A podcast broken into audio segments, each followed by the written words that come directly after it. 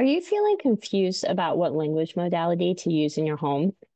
It can be overwhelming to make this decision, and as parents, we often fret and worry over this exact decision. Today on the podcast, I have Lacey Wood, who talks with me about what are the different language modalities that you can use and how to make the best decisions for your child and for your family. Lacey Wood is a teacher of the deaf whose specialties include supporting families with deaf and hard of hearing children ages birth to five, as well as coming alongside families whose children are deaf plus. She has experience teaching deaf and hard of hearing preschoolers using ASL, as well as providing early intervention to families and children who are using sign language and or listening and spoken language.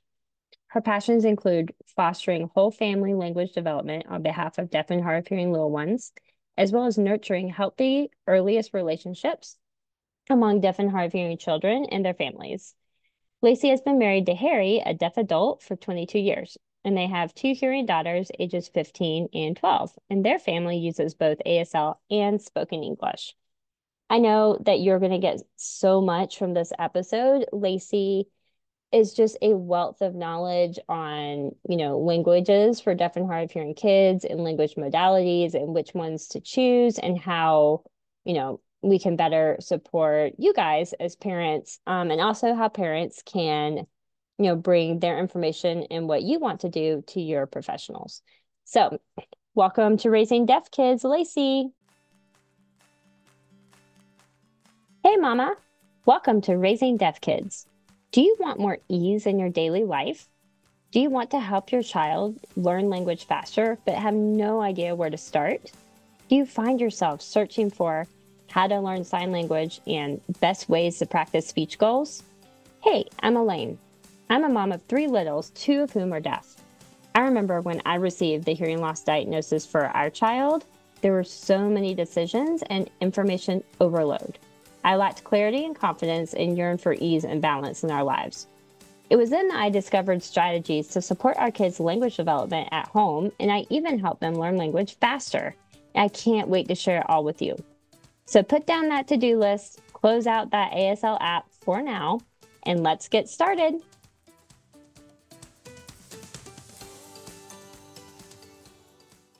Did you know that I have a free community of women just like you? Busy moms who want to help their kids learn language faster while still getting all of the things done in the house each day.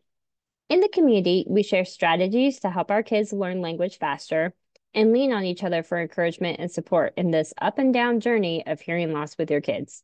If you haven't found your community yet, then welcome home, Mama. Come join us at facebook.com slash group slash raising deaf kids. Welcome back to the Raising Deaf Kids podcast. And today I have Lacey Wood on the podcast. Lacey, welcome. Thank you. Thank you for having me, Alaine. I'm so delighted to be here.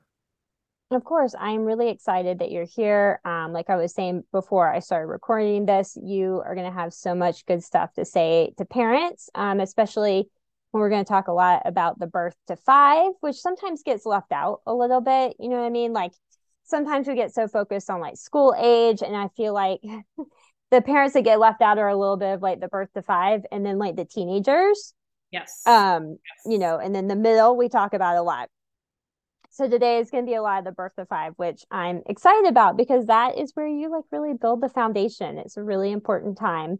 It is. And it is. also a time where like parents have a lot of decisions that they have to make um, that may or may not like you know affect the rest of like what's going to be going on. Um so, so it's really important to come and talk about that. So what i would love to do is just let you tell our audience um just a little bit about who you are and what you do and kind of like how you got into it. Yes sure. So um i was always fascinated with American Sign Language and deaf individuals. And I have no idea where that began, but I knew early on I wanted to go to Gallaudet University at some point. And I knew I wanted to be a teacher for deaf children. Um, and sometimes you just have to walk out the path to find your path. And while I was, I, I did my undergraduate in communications, sciences, and disorders and special education. Then I went on to get a graduate degree at Gallaudet in deaf education. And while I was there, I A, met my husband, who is deaf, and B, really developed a passion for family centered early intervention. That birth to five window that, as you said, really lays the foundation and sets a trajectory. It truly does. What you're doing in those first five years matters immensely. And I think that's why that really called to me. So, again, I'm a teacher of the deaf or a TOD. I have taught in a school for the deaf preschool classroom with children um, who are who used American Sign Language as well as children who were who had cochlear implants or who had listening technology of some sort. And parents wanted more listening and spoken language at the time not the official avt i am not an auditory verbal therapist um, but developing some of those listening and speaking skills was was part of what i did. And then i transitioned out of that to providing early intervention in our region and that was in virginia when we lived there and then I exited the profession when I became a mom to two hearing daughters, and I homeschooled for a while. And then as they've transitioned to school, I've transitioned back into the profession now in the state of Alabama. We moved here almost seven years ago with my husband's job. He is a robotics trainer for deaf and hard of hearing students all over the country. He, That's uh, very cool it is it is pretty cool. I'm very impressed. uh, well, I I'm impressed too. Uh, during the pandemic, there were um, robots and robot pieces kind of took over our dining room, and I would hear clinking in the dryer, and I knew it was a nut or a bolt or something robotic like. And anyway. Um, I have a lot of respect for what he does, and I'm thankful that he is my personal tech support because that is not my inclination. yeah. I love that. Yeah. And I'm a little similar to you. I mean, in that I, what, so my background is actually, I didn't tell you this, but is in education. So I used to be a high school Spanish teacher. Okay. Um, and then I had kids and started staying at home. And now, as two of my kids, two out of three, are like, you know, transitioning into school, just like you, I'm transitioning into doing this, um, which yes. is still at home, but, you know, other avenues um you know and it's so fun i think you feel the same way to be able to now that my kids are a little bit older and they're kind of occupied during the day that i can um you know help other parents and kind of like give back a little bit to the ones that are kind of like a little further yes. you know um behind me which yes. has been really fun to do and to just kind of use your um gifts and kind of what you want to do outside of your kids. Obviously, kids are super important, but yeah, but um, that balance. This has been so know, fun for me. Yeah. And it sounds like it's been the right time for you. I sort of, you know, again, you keep taking one step at a time, you do the next right thing, what feels right, and then you sort of know, okay, it's time to do this. Okay, it's time to shift in this direction. And I think that's part of well, I think that's part of everyone's life journey, but I think it's really relevant to what we're talking about today is attuning yeah. to your life and your child and your family and your support system and where you live and what's available. Those are huge considerations in all of our lives, but particularly when you have a child born with a hearing difference. Yeah, that is definitely true. Um, you know, and I would love to talk about that so we can jump right into, you know, helping out the parents who are birth to five years of age. Um, and then after five, there are other challenges, but birth to five, when you have a child diagnosed with hearing loss, those first five years have so much in them. Um, you're like, you know, working through learning of this like diagnosis for the first time which you know like us since we're both hearing parents and no one else in our family has ever had hearing loss we did not expect like at all. Um not, yeah. you know what i mean? It's like a life that you didn't expect to have and now you have like a newborn baby. Or even you know a toddler who maybe had like progressive hearing loss um you know who had hearing and then didn't and right. that's a whole new set of challenges. Um so how do you tell parents who are just like i got this diagnosis. Where do i start? Because it feels really overwhelming at the beginning. Um i still i mean that's probably always going to be marked in my memory of how yeah. i just like was sobbing on the phone to my mom just because i didn't know I didn't know what to do. And at the time I didn't know what my kid's life was going to look like because I had never been around a deaf person. Like the first deaf person I was around was my newborn baby and you know now I feel differently because I'm 7 almost 8 years into the diagnosis with him.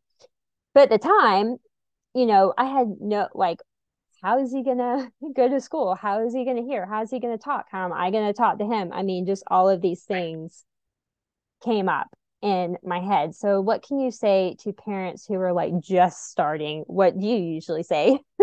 who are just starting this or like, I don't even know like where to begin or what to do. Right. That is that is such a great first things first issue. And I think one of the the factors I emphasize, one of the things I really emphasize is self compassion. Telling yourself a lot of the words, of course. Of course, I feel overwhelmed. Of course, I'm grieving. I love my child and I'm grieving because this was not what I saw coming. You know, as a professional, I I chose to go into the field of deafness and deaf education. And I, before I met my deaf husband, I knew quite a bit of sign language. And so it just, you know, happened naturally. But parents, this is a brand new situation. And of course, you have worries about the child's future. And of course, you feel immense pressure to gather all this information and contact the right people. But by the way, who are the right people? and can I trust what this person's telling me? But this person told me something different. And there are so many emotions and there are just so many logistics to to navigate finding the correct people finding or attending all the appointments for hearing testing for technology fitting if you go that route family to family connection is a huge deal too, talking to other families. But because hearing loss is a low incidence disability, sometimes we don't know, families don't know where to find other families. So again, self-compassion is at the top of my my list for parents. And I think too it's important to acknowledge the complexity. I think we have to name this is a lot this is a lot to integrate. I'm going to have to do a lot of mental shifting. I'm going to have to do sort of a redesign of what I thought my parenting journey was going to be. And I think as professionals, we need to, we have a, a responsibility to acknowledge that reality for families.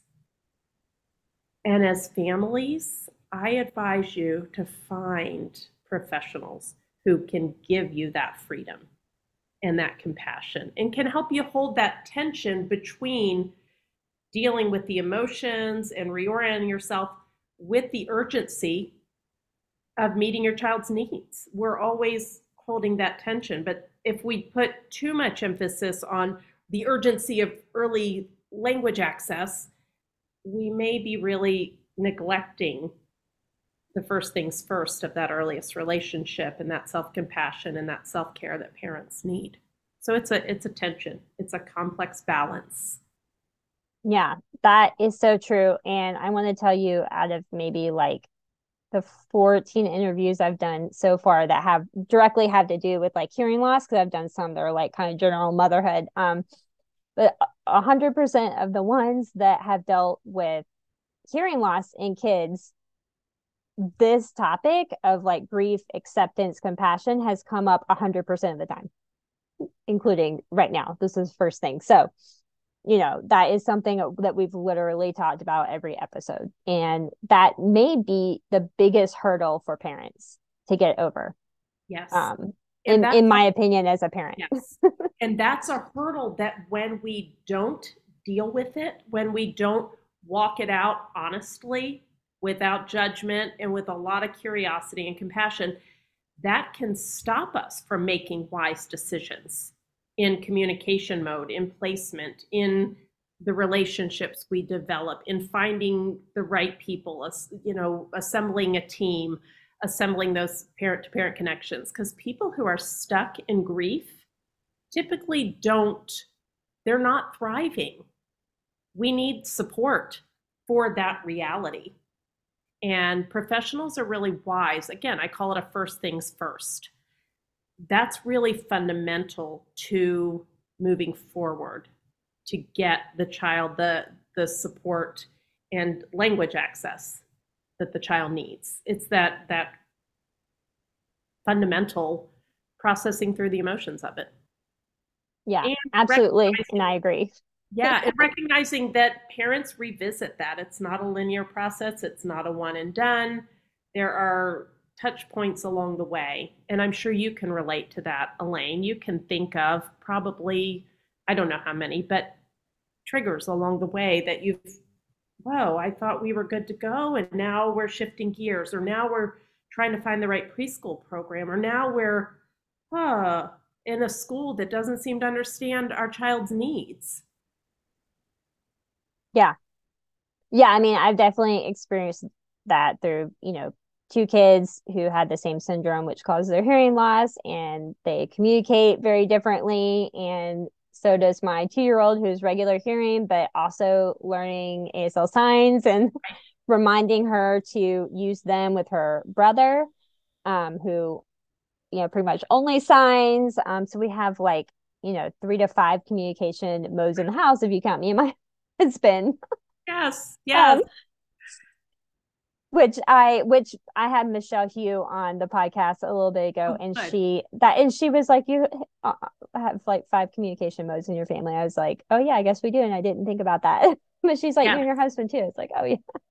yeah it, it's a lot to navigate in the house for sure and you're right i mean this this has definitely come up too i think um when we talked to Valli Gideons um who wait just um, a little while ago I think she because her kids are now like teenagers are going into college, so she's been through almost like the whole like 18 years. And yes. I mean, she said the same thing is that it changes um grief and you know hard times continue to come up just around different things you know because everyone is human and we're raising humans and yes. you know d- situations happen and, yeah. humans to let complex. parents know that that's normal yeah is yeah. is an important first step. So let's say we had done that and it can be at any point because I will say for myself, I did not do the grief process until um like 2 years ago. because and it and it's because I think a lot of parents do this is because it was move move move. You because hit the ground I, running yeah you do I, you know you have to start making decisions like are we going to get cochlear implants which is what my um, boys were candidates for so like are we going to do it and like researching it. And then they want to get you know whatever you're doing they want to do it as early as possible to you know start that language communication as early as possible and then it's like what language what communication mode i don't know and then we try different things and it changes throughout the process. And then also so my boys are actually like deaf plus um so their syndrome that they have like caused them to both be like preemie size um even though they were like regular full term. birth.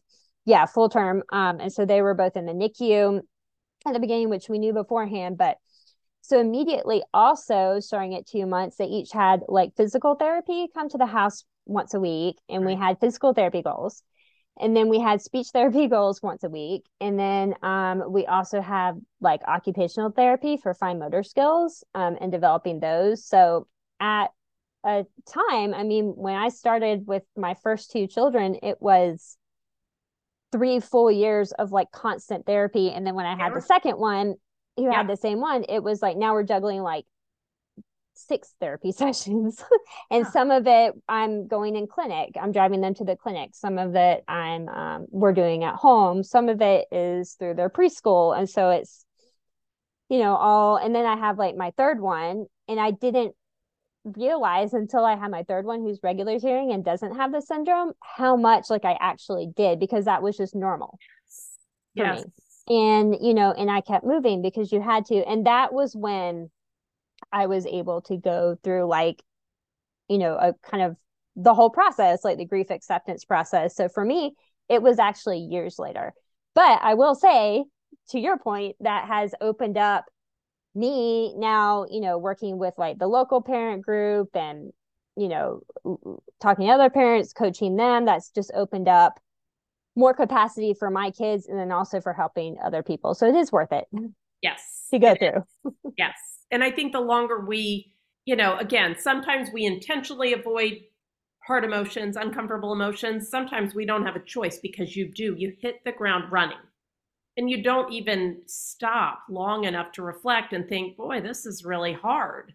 And so it makes sense. And I think as professionals, one of our chief responsibilities, again, is to attune to the individual family, that capacity, that emotional state, the dynamics of their lives. Does the family have support? Do they not? Are they doing this without extended family members, without many friends? Are is the family so focused on, say, a medical situation in their deaf child that they can't even, they don't have capacity to think language access. They're thinking, I gotta clean a trach every day. I've worked with yeah. families who are keeping their babies alive. Yeah. And it wasn't really until I became a parent myself that I went, boy, this is a really hard gig. And yeah. I also, you know, um, have had to revisit these ideal solutions about behavior or about um, priorities or you know because i was a perfect parent until i became a parent and then all of a sudden you're well aware of what you don't didn't know what you still don't know and all there is to learn. And then you get through a stage and you feel good, and their child is on to another stage. So it's a complex journey. We got to hold space yeah. all of that. Yeah, that's true. And you also don't know until you become a parent what like actually works for your kids and what doesn't because everybody's different. And my mom is still laughing at me. She's probably gonna be listening to this and she's always like, haha, you don't know what's coming in like the middle school years. I know. They're so there's always like stages. She's like, wait till this stage or wait till that stage. So, I mean, yeah, it's always changing. And that makes it almost more difficult because you're trying to make all these decisions on top of caring for like another live person. Um, and so what I would love to talk about is how do we start making these decisions as parents? How do we decide cochlear implants hearing aids none of it? Um, how do we decide communication modes? We want to do speech therapy for listening and spoken language. Do we want to do asl do we want to do cued speech? Do we want to do a combination? There's a lot of different decisions to make and you're making the decision uh, for a baby who can't talk to you right. you know and, and who can't yeah. tell you and so you're just kind of guessing um yes i think again um collaborating with professionals and you want to look for professionals who are willing to do a whole lot of listening to you to your desired outcomes for your child as a professional i feel it's my ethical responsibility beyond just my human responsibility. It's my ethical responsibility to take myself and my opinions and my feelings completely out of the picture. Families don't need to know. That's not my child. Families don't need to know what I think or what I feel or what my opinion is. That doesn't need to come up at all. And I really have to intentionally check those at the door and come in to that family and say, let me listen to you. What do you envision for your child? Let me listen to you. What are your family circumstances? Again, what is your real life? Let me listen to you and maybe ask some questions from a place of curiosity to, to help formulate the totality of your family and your child. What kinds of resources do you have access to? What kind of capacity do you have in your daily life to do a, a structured listening and spoken language approach, or to learn American Sign Language, or to do a, some semblance of both well.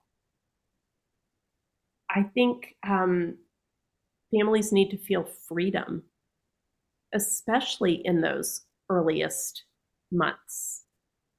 To get, they need to feel freedom to gather information at their own pace. They need to feel freedom to um, take time to ponder these things. They also need to feel the freedom, as you've had to do, to say, well, let's go this route. Let's take our next steps. Let's go all in with this. And at some point, if what we have chosen with what we know right now is not not leading to the outcomes we desire, we can change course. And I am careful about that word changing course because course correction doesn't always look like we're going to go from full on American Sign Language. Mm, we don't really like that. Now it's full on listening and spoken language. I think there can be incremental changes. I think it's more of a dance. Maybe you've started with ASL, you've gotten cochlear implants, you notice your child is gravitating towards spoken language more. So you may release the ASL over time and transition the child to more of a listening and spoken language approach. Um, I think parents need to have professionals who understand the variety of needs, of unique needs, um, and who allow them to honestly dialogue and process all their thinking, all their feeling, all they need to know along the way. Yeah, I love that. And so, what do you do if your current, you know, I don't know, speech therapist, uh, you know, I suppose would be the one, um, it, you know, tells you, so there are still definitely some speech therapists out there who say, you're going to do listening spoken speech, you can't do any sign because they're not going to learn to speak, even though that has been wildly refuted by many, many research. a lot of research at this point that is old research, but there are still, you know, speech therapists out there who, um, you know, still hold to that, and that is their opinion. There's also this whole wide world called social media, which you know parents are on. Yes. Which I just tell parents just get off of social media, and there are so many opinions. So there are a lot of accounts out there also um, that are kind of shaming parents mm-hmm. for not using ASL. Um, even right. if their children like have cochlear implants and you know or hearing aids and can, can hear well and are capable of like spoken speech and that is like what the family wants they get on like social media and there's a lot of account you know accounts out there and maybe like that is their experience and that is fine but there's just a lot of like we're on like the polar opposites like you know learn spoken language and no sign you know all deaf kids need to sign like no matter what i personally know families who have done a mixture of all. I know a lot of families who kid, whose kids have cochlear implants they only use spoken language. That works for their family. Everybody can communicate. We're happy and good. And i know other families who use asl know other families who do a mixture of both. Um, so it is up to you but i know parents feel that there's there's just a tension of like everyone telling them what to do. And then there's also i remember in a parent group that i'm part of on facebook there's one parent who was considering getting cochlear implants for her child.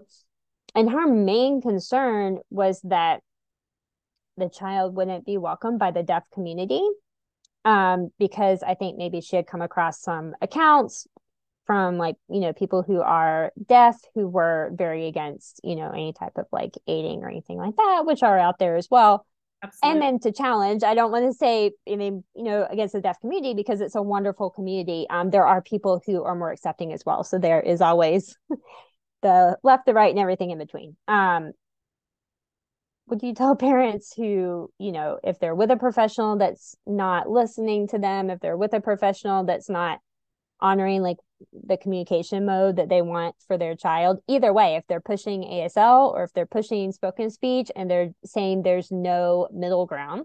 Right. Right. What do you do?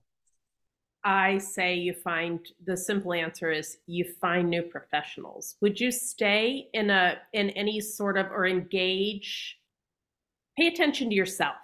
How do I feel when I'm reading this social media account? How do I feel when I'm engaging with this particular professional? How do I feel when I talk to this family? Do I feel pressured? Do I feel condemned?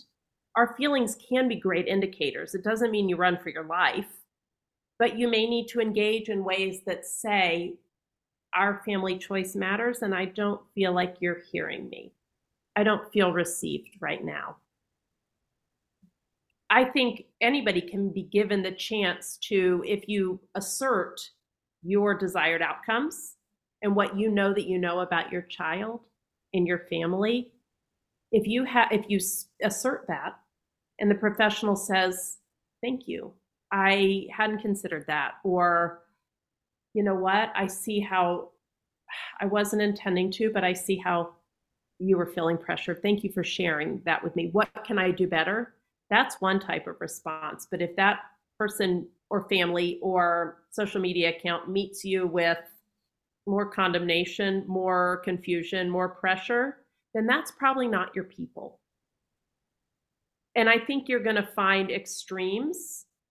Every parent must sign with their child never ever ever sign in fact don't gesture don't point don't use anything except spoken language you're going to find extremes anywhere. I think we are in a place thankfully in our world as a whole where we're more open to middle ground which is a good thing. So social media and information have many benefits. Um, but it goes back to holding first and foremost this is my child, my family, my life, and I'm going to honor that. So that's my advice to parents to put that. What are my desired outcomes? And where can I find the support I need for those for achieving those desired outcomes? Yeah. I also think relationships, your your team, that collaborative team, your listening and spoken language or auditory verbal therapist, that listening and spoken language specialist, if that's who you're working with, a speech language pathologist, if that's who you're working with, the audiologist, the early intervention provider, the preschool teacher, the teacher of the deaf, whoever, your PT, your OT, whoever it is you're working with, you should um, be able to have a voice, a major voice. You should be leading the way. There should be a relationship, a trusting, mutually respectful relationship. And again, if you're not feeling that, that's probably not your person. And you might have to search a little harder to find your person. Um, again, pay attention to how you feel when you're with that professional or person. I think we can trust ourselves to say, something's not a good fit here. And we can lean into that, right? It shouldn't be the dictator, but it can be, you know, feelings are great indicators, like dashboard indicators. Oh, oil's low. Oh, gas is low. Oh, you're going way too fast. Slow it down. Um, we got to pay attention to those things, don't we? Yeah. I mean, I think everything comes down to trusting yourself which i think a lot of parents especially new new parents right. yes. um when you haven't been parenting for a long time um have trouble with and it's definitely you know been you know i would say a journey for myself i mean i feel like i've always trusted myself i have pretty high confidence in myself but you know when you're going through something that's new yeah. and you're learning it's disorienting. It's certainly yeah. And again, that goes back to my whole point. Can we all just acknowledge the complexity of this? Because Alaine, in reality, having a deaf child or a child with any, you know, hard of hearing child, deaf child, deaf plus child, it's a it's an extenuating circumstance needs wise it impacts the entire family because as Michelle shared, you said she, you know, said, "Oh my goodness, you've got all these communication modalities happening in your home." I feel that with my husband and I can go into some dynamics of that. These are just realities. They just are. And you know what we do in life? We rupture, we repair, we rinse and repeat. We learn, we adjust. We pause and reflect and say, that worked great, or that's not working at all. Isn't that just the human experience? No matter, and, and so when you apply that to language modality, all of a sudden you say, don't I have some allowance here, some to to try this and to navigate it and follow my child's lead and keep assessing and reassessing and reflecting and adjusting. It's it's kind of one big experiment parenting is in general. But parenting a child with hearing loss just exacerbates all of that. All of those typical parenting snafus and emotions and uncertainties, it, it exaggerates them. So having the right support system and the right professional team is a big deal. It's yeah. a huge, it's a make or break. Mm-hmm. Definitely. And the community as as well, which is all part of it. I mean, I think part of your team yeah. is also the community that you're around as well. Mm-hmm. Yes. And if you want to be part of the deaf community, I mean, I've been a part of the Big D deaf community for, I'm 45 and starting at 17. So a long time, you know, what, 28 years, I think is the math on that, more than half of my life. And I'm immersed in it because my husband, we, you know, were part of deaf fellowships in Virginia that he helped start. And you get a whole array of people with different needs. And you know what? Here's the thing, Alaine.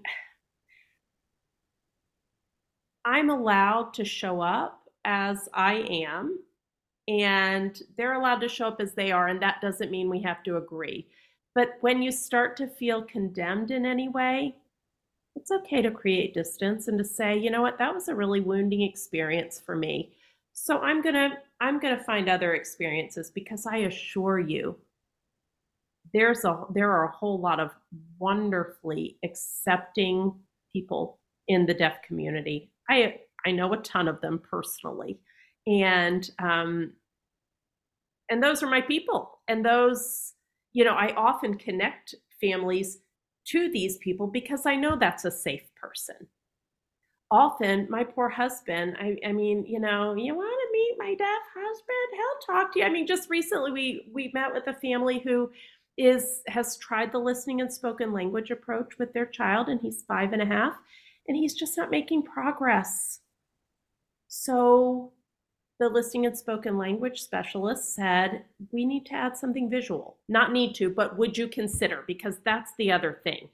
The professional doesn't get to tell you what to do. A, a, a skilled professional is going to say i know you have this desire and i want to support you in this desired outcome but let's look at what's actually happening are you okay with this progress? I'm allowed to have concerns and I can share them with you, but ultimately, you, parent, are leading the way. And so this LSL specialist said, Would you consider?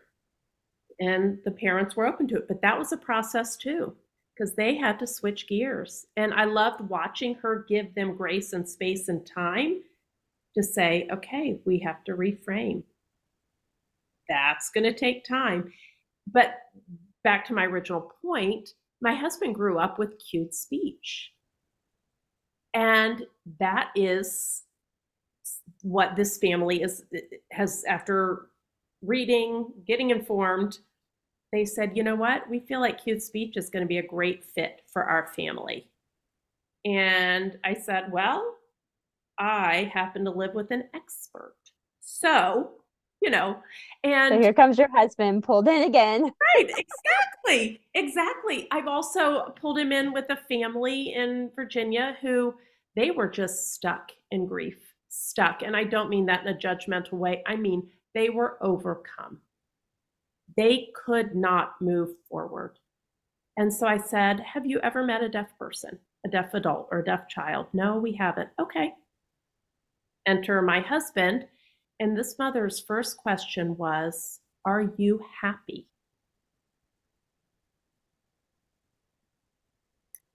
And once she could honestly express that in dialogue with someone who could say, Yes, I am.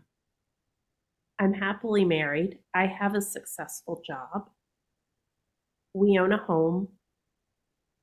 I have friends. And your Annie's living independently.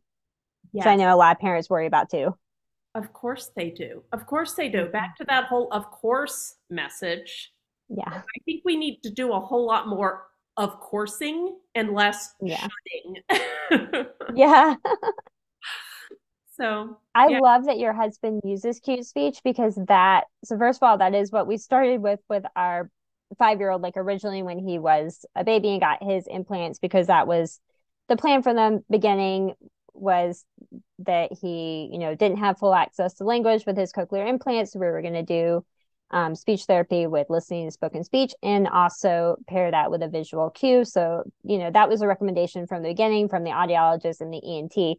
Um, so we tried like cued speech at first. So I went to like a two day training that our speech therapy clinic, like, you know, provided for right. families and it was fantastic. Um, I learned it and then tried it for several months and we you know consistently did it. I had a speech therapist who um, is both fluent in asl and cued speech. Mm-hmm. um, she's like the only one in the office who who is fluent in anything other than spoken speech. And so she was fantastic. She did a great job. We kept trying and trying. He did not catch on to this. Um right. Right. like he did not love it and I was cueing to him all the time. He's also ADHD. And so a big part of the problem um, was that I couldn't get his attention long enough to look at me. Right. And so we switched to ASL signs, which he picked up immediately. And also, one of the things about ASL signs is that I can do it like in front of him. Yes. Which is harder to do with cueing because if anyone it's who's listening is familiar with cueing, yes, it's it's like happening around placement around your face and the child or whoever is cueing really has to like watch you and what you're doing um, which my you know busy five year old wouldn't do. Right. Um, and then we switched to ASL signs, and he's picking those up super fast, and he loves it. So we did do a, a little bit of a course correction there with yes. him when, like you said, he wasn't progressing. And so I think we tried it for like six months. I mean, we gave it, you know, a big try. And when yeah. the data, we looked at the data, and the data That's was that he's not progressing you know what is really happening and then so we right. you know did asl signs and we are not fluent in asl at this point we are pairing asl signs in english word order um you know with what we're saying and that felt like a really easy intro intro yes. To learning signs and that's what he's doing at school and it's helping him like also learn to read um and stuff like doing it in that way so that's what we're doing for for now and later we may course correct into right. full ASL if that's what he wants to do. But interestingly, his spoken speech is improving now we're using ASL signs. So that is just like a really interesting correlation too. But I would love to. I have had parents when I was, you know, asking them what they want on this podcast, I've parents asked me about cued speech because everyone talks about ASL and not very many people are talking about cued yes. speech. And I know a lot of local families, local to me, that use cued speech with their kids um, and are very successful with it. And yes. so I would love to talk a little bit about like what cued speech is. Sure.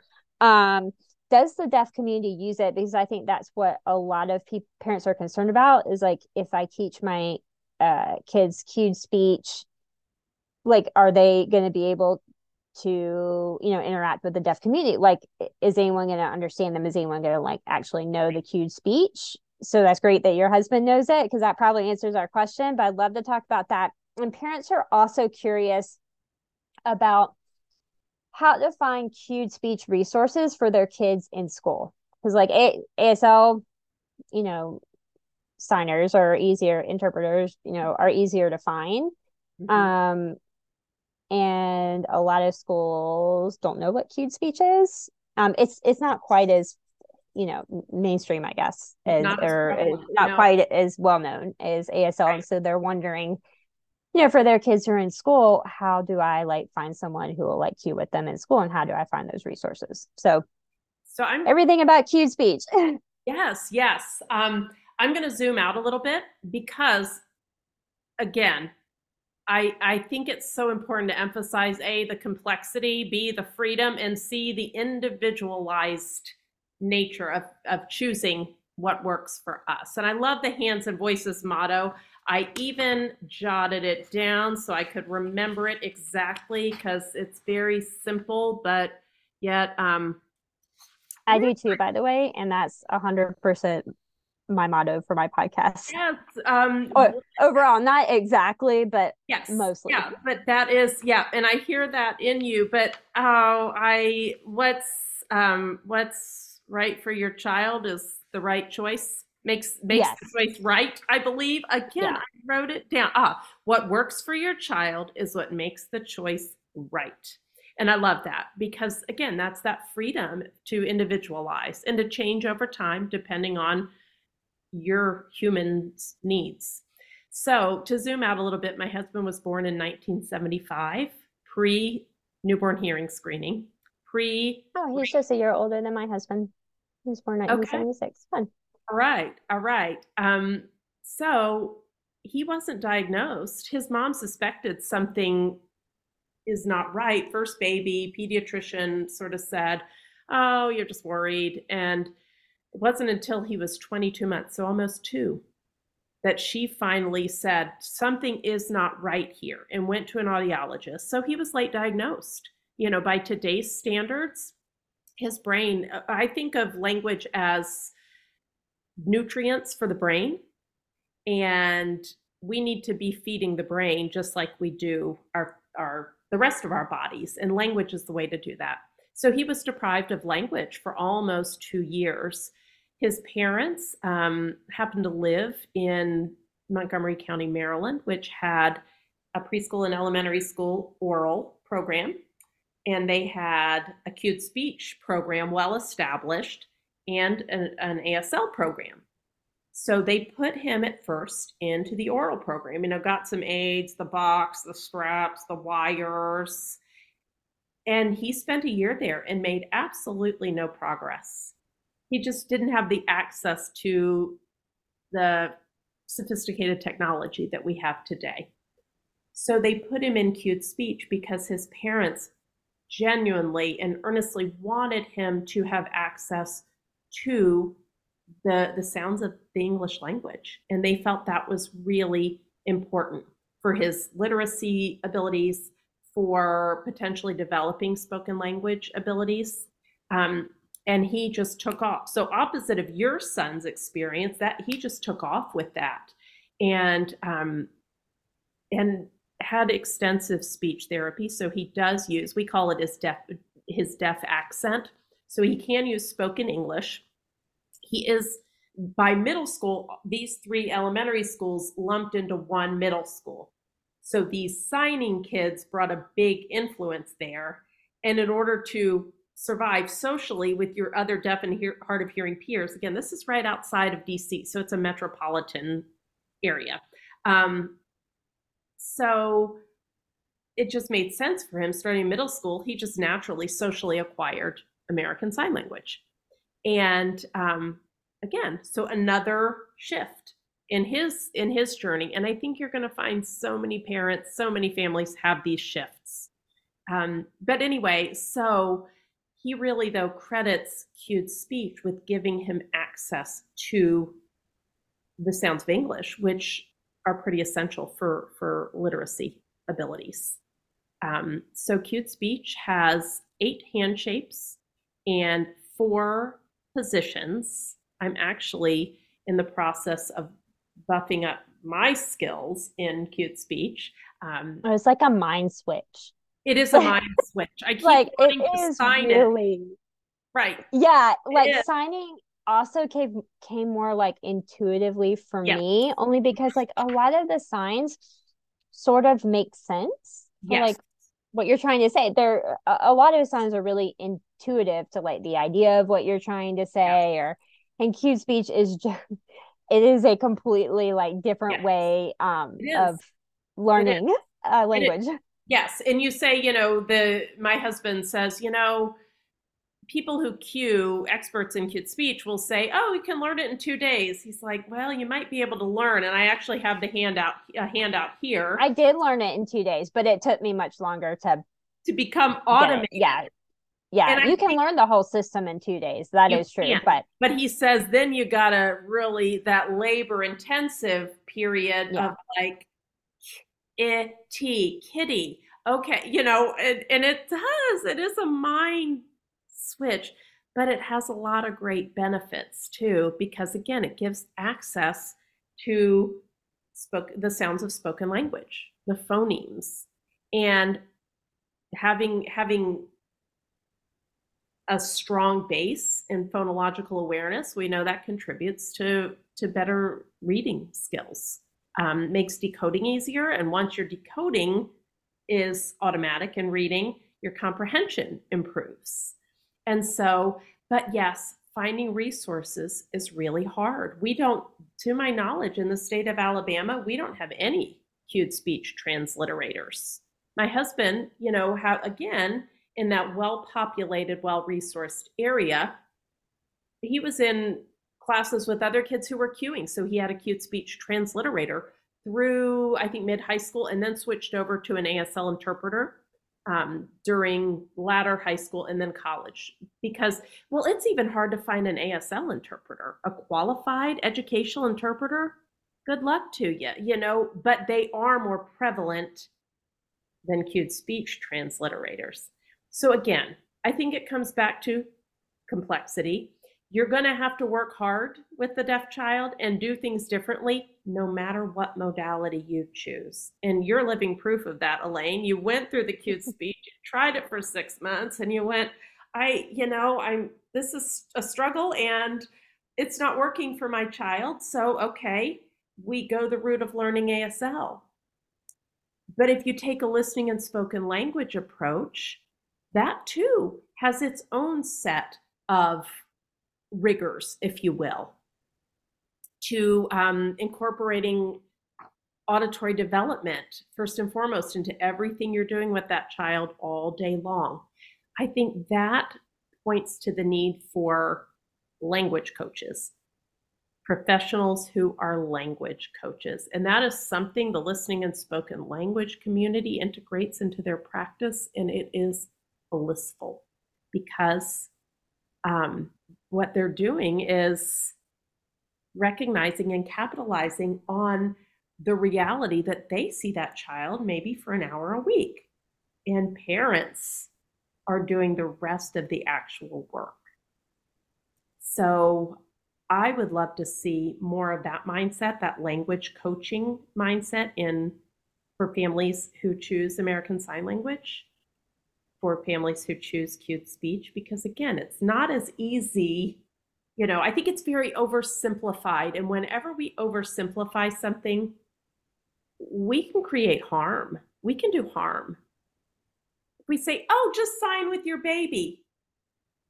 Well how? Give me a how. Walk me through it. Empower me. Teach me that or i'm just going to fumble through and just do my very best. Oh just talk to your baby but how exactly? We need that support along the way. So, have I answered your questions about cued speech and gone into another million rabbit holes? yes, I think so. yeah, I know this is going to be like a podcast two, maybe a podcast three, which most of my guests have come on and we're like, we have to do this again. Um, because there's just so much to say. There is to there is parents, and it depends on what stage you're in. Um, what you're doing, what you want to do, uh, your experience. Um, I appreciate you coming on. Yes, I think that did answer our questions about cue speech. And I would just like to say, I know, and I can link this in the show notes just for my parents. There is the National Cued Speech Association, and you, that would maybe be a good place to look if you're looking for like local resources, a transliterator for your children um, going to school that that would be a great um, like the organization to look to and i'll put that in the podcast show notes um, for people to yeah find information for their kids. But yeah i love what you're saying. Are there language coaches out there? Because this you is know, the first i've heard of this concept but i'm interested. Yes there need to be more. Again we see them that is a fundamental aspect of the listening and spoken language or auditory verbal approach what I would love to see is where is the the the match to that best practice? It is best practice um, in visual language communities, in cued speech communities. So I think that language coaching is where it's at in terms of achieving desired outcomes in any communication modality. But sadly, there's not a framework, not a sustainable framework within the American Sign Language community for providing that. And that is something we lack. Um, so yeah, I, and I agree that it would be helpful as we're trying to learn it for our kids. I mean, it is really cobbling together um, information because chances are you're not around anyone else who uses American Sign Language. So our um the yes. teacher of the deaf at our who's working with our five year old um sends me flashcards and sends me resources and tells me like I talk to her every day um and tells me like what signs he's learning so that we can learn them at home and continue them at home. So she has been a good resource. But basically, I've asked a lot of people. I've asked a lot of people locally. I've asked like um, some people in the deaf community locally, like how you learn. And, you know, they all point me, um, LifePrint is one of them that they've all pointed me to on like online classes, like online resources. Um, but there's so many there are There's so many to choose from. There's some they're free, some of them are paid, and it it really just from my experience, it really does feel like just cobbling together yeah. um a way to learn a language. and you know, I became fluent in Spanish, but I took Spanish classes. You know, I took years and years. I took Spanish classes in high school that taught, you know, the teacher taught me Spanish. I took Spanish classes in college and where I was practicing it. And then I went and lived in Spain for a year. There you go. And was immersed. And so it, it but but you but to be able to like be immersed, like you got to build the foundation. Mm-hmm. By the time I went to Spain, I still learned a lot and realized how much I didn't know. But I had I was almost through my whole major in college by the time I went there. Like I had had years and years of Spanish. I knew grammatical structures, advanced grammatical yep. structures, words. I knew the foundation and then I could work on it. But it's hard for parents to get the foundation. It is. You know what I mean? It is. And languages are living. They're always mm-hmm. changing. The nuance is always there. The um, unique grammatical things we do, we don't say I eated, we say I ate and you have to be living in it. Well, if you don't have access to an active deaf community or they get together for a silent dinner one time a month, that's really not enough. We need deaf mentor programs. We need um, live human beings to go back and forth. Language is about connection, it's about meaning and, and ongoing engagement. So to learn a language, our brains need that back and forth, that serve and return. They need feedback. We're creating an auditory feedback loop with spoken language or a visual feedback loop with visual language. But in order to create that, you and I have to go back and forth a little bit. And a more advanced signer, you go, oh, I didn't quite sign that right. Oh, let me adjust. But if you're just learning from a website, that's a that's a limited learning experience when you're talking about a living entity like a language. Does that make sense? Does that resonate? It does. And I agree um, with it too. So, I mean, it sounds like the answer, if you really want to become fluent or really just want to like advance or even know that you're signing the right signs correctly, would be to try to connect with the deaf community in your area. And I know parents feel weird about that. They do. I do too, because it yeah, is you... very uncomfortable be- because you are afraid that you are not going to be able to communicate because you don't know sign language. And it is just like being dropped in like France and not knowing a bit of French. Yeah, so it's, it's that overwhelming, that disorienting feeling, and and so you have to find not just the deaf community, but a good fit for where you're at in your language levels. You have to be able to feel safe in that space, safe to learn, safe to ask questions, safe to make mistakes because you're gonna. Um, yes. And it's a very vulnerable feeling, you know. And it's so, you know, our our family is obviously ASL English bilingual, but by the time my children were born, I was a fluent signer. And so, and I knew how to nurture language in a young child, visually and auditorily. So it's it's like comparing apples to dinosaurs to say, "Oh, just sign with your baby and they'll be bilingual." It takes a lot of intentional work. But I love your image of cobbling something together. If you're expending that much energy as a parent running your home, working, caring for yourself and your child and other children, um, being a human who sleeps and eats and goes to the bathroom and requires, say, a shower occasionally, you and, and you're expending that much energy cobbling something together, you're not getting the forward momentum you need to provide that holistic, that high nutrient, that nutrient dense language to the brain.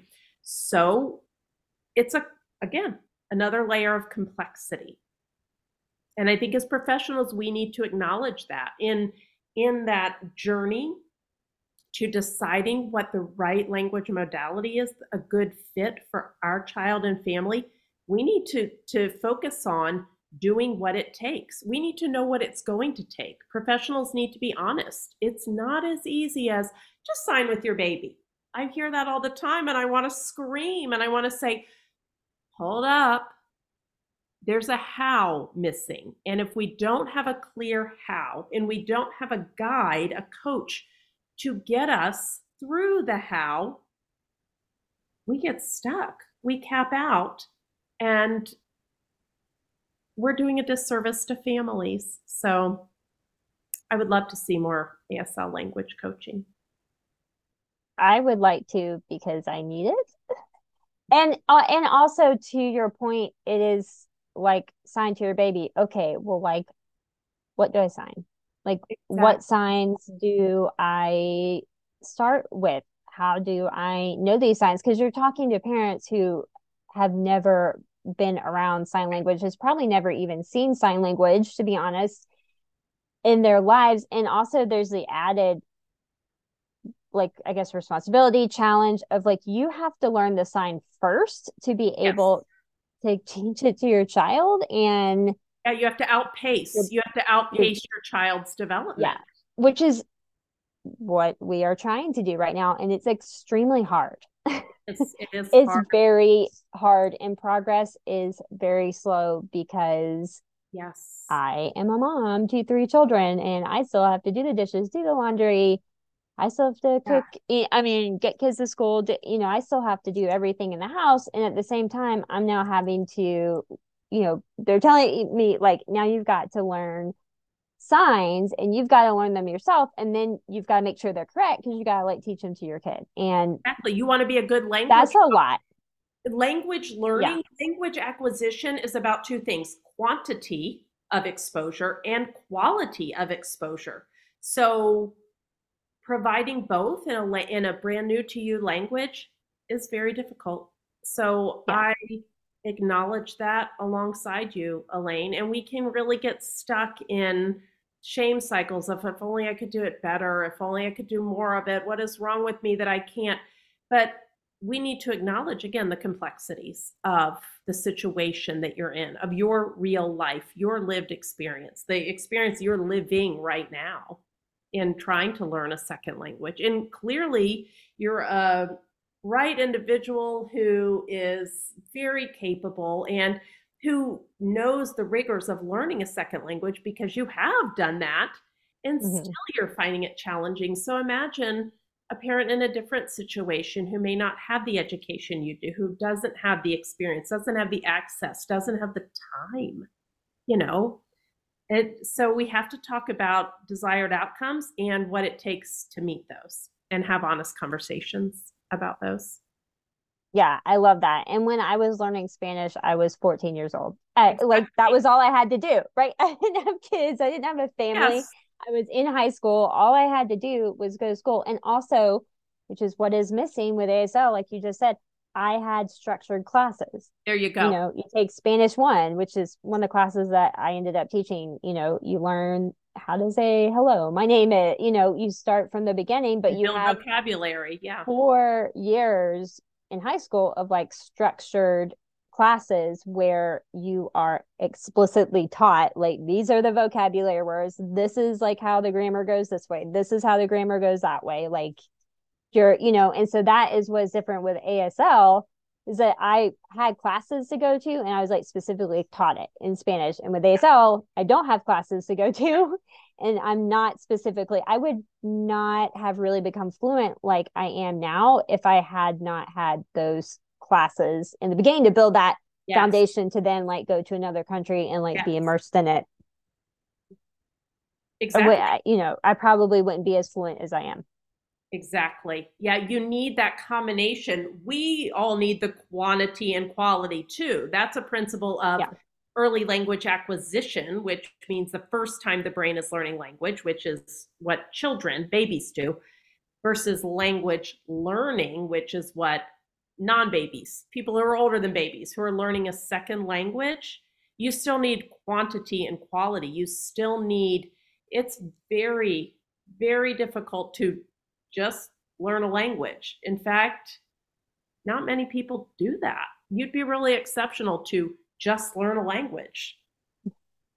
Yeah, it's definitely hard. Um, I definitely want to respect your time. There's so many more questions I could ask you. Yeah. I've loved it. Um, I've loved talking about all this language. Um, and so if we could just like a couple more things, if we could give parents just some quick tips of like what are some things to give your kid like the best language access in the home? Because it starts in the home. So we're not even going to touch on school today. We can probably do another podcast touching on school because i love talking about school services too. But yes. in the home it starts in the home language access. A lot of parents don't know what language access in the home means. Right right. And that's another provision that a language coach could talk you through. Um, do we need to start language co- like is do we need to start I, this program? I am here for it, Alaine. Because I, I am too. I obviously love languages. I am not yeah. fluent in ASL, but I can definitely help them with the spoken speech. Mm. yeah, no, I am. I've been singing from the rooftops for a very long time. We need ASL language coaches for families yeah. who desire that yeah. outcome. Otherwise, we don't we don't have a good infrastructure to offer. So you can give people a why oh, why ASL could benefit your baby or be a great fit for your child and family. But if you don't give people a how, then they can't get from the why to actually using it in their real lives. There's a huge yeah. gap, and it's a it's a it's a gap that um yeah that at some point so let's let's continue this conversation at another time we can table it but so what would i tell parents um what was your language question? access in the home? Language, some quick yes. tips, preferably something that is easy and can be built into their routine. Yes, yes, yes. Well, you again, um, that that word about daily routines. You know, we need professionals. You find professionals who make who who really prioritize coming alongside you in thinking through the language used in your daily routine, not just, oh, we get up, we change a diaper, we nurse, we do this, this, this. What's the language you're using during a diaper change? And what could you do to build serve and return? What can you do to do babbling play? What can you do to introduce new vocabulary? So, having those specific strategies modeled to you, find a professional who can do that. Language coaching for you. Um, another thing is emphasizing, especially in those early years, that relationship, the touching, the eye gaze. Know that that brain is making in the first five years thousands of trillions of connections, neural connections, and those are made through human to human relationship and language. It's huge. So it is a, it, it is a critical urgency. We have a window. First five years is when we know it's what's called a neurocritical window. So do what you can, parents, to find support for language access. And in daily life, have a have that that professional come alongside you to get creative about ways you can make sure your deaf child knows when you're leaving the room and coming right back so that they're not you know stacking blocks one minute and you're gone. Thinking have somebody think through those things. Of course this is really i'm focusing on little ones but um yeah having and and having that emotional support as well is really critical. That family to family support piece find your people find your tribe. I think that's the expression find your village um, and if that person is not working for you for whatever reason pay attention to how you feel when they're with them you don't feel free to assert your desired outcomes and your child's needs and the decisions you've made without having to justify yourself, that's not your people. And that's okay. Yeah, I love that. And one thing I can tell parents, like, you know, especially in like spoken speech and stuff, when the speech therapist would say, okay, these are like your goals um, to practice this week. I would, I used to ask the speech therapist, um, how can I practice this? And my speech therapist actually gave me some really great ideas. So if you don't have a language coach, which apparently is not a thing right now, but maybe we should make it a thing. Um, it that, is. So I on language community. It is a thing. It is. Fact, it's I've a never massive, heard of that either. Massive thing in the and it's brilliant and it's evidence based and it makes the practice so robust. It is. Yeah. It is paramount to anything I've ever seen. But yeah. Well, my speech therapist did provide, I guess, yeah. like built-in language coaching because I would ask how. So there you go. You know, if you're going to regular speech therapy, I would tell parents, um, you know, they say you need to practice, you know, blah blah blah, these like three words. Then ask them like, how? How can I best like practice this? And right. mine, and they will usually give you um, some ideas of activities you could do or like different ways that you could get those words in um yeah. like during the day and so my speech therapists have i've leaned on them for so much they've been fantastic yes again we know how language develops and as we as professionals do and it's our job to convey that to parents in developmentally appropriate ways so you can give quality and quantity um, and you can pay attention to milestones and don't be afraid to raise a red flag when if your child seems stuck or if you're not sure how to get to the next milestone be you know teaching parents what to look for is a big deal too. Yeah you have said so many good things. Today um can people find you anywhere if they want to follow up with you yeah. ask you questions because yes. you are a person to go to for sure. yes, yes, I would love that. So I do have a website that I created about earliest relationships and social emotional development, and I'm still in process, slowly but surely, of adding to it. It's www.littlepeoplebigfeelings.com, and it's it's um, inclusive of it's focused on deaf and hard of hearing children and families. And it's inclusive of all, very intentionally inclusive of all um, language modalities. So um, then I'm on Instagram and starts and stops on Instagram because, you know, technological limitations personally. Um, and that's the, the name for that is Little People Big Feelings DHH for deaf and hard of hearing.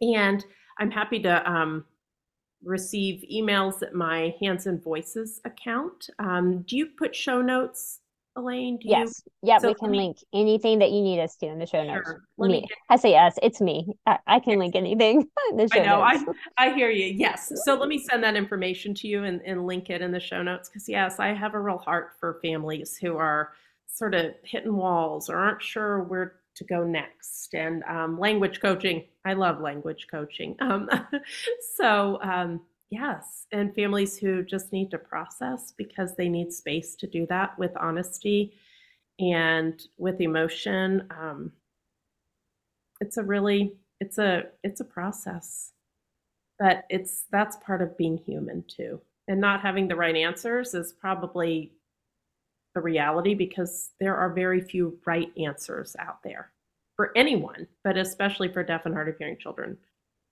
and families you have to do what's right for you and your child I love that. And Lacey, I can tell that you really love this and that you have a heart for this because you have been so fun to talk to and you just Thank give you. so much good advice and make parents feel very calm about the decisions that they are making, which is really important. Um, so I really appreciate you coming on the podcast today and talking Thank to our you. parents. Thank you, Alaine. Thank you so much. And guess what? I get to go to my cued speech practice session now. So I'm going to have to ears in this brain and go, oh, I've been doing a lot of talking. Now I've got to do a lot of focusing on the individual sounds. So thank you, So Alaine, fun.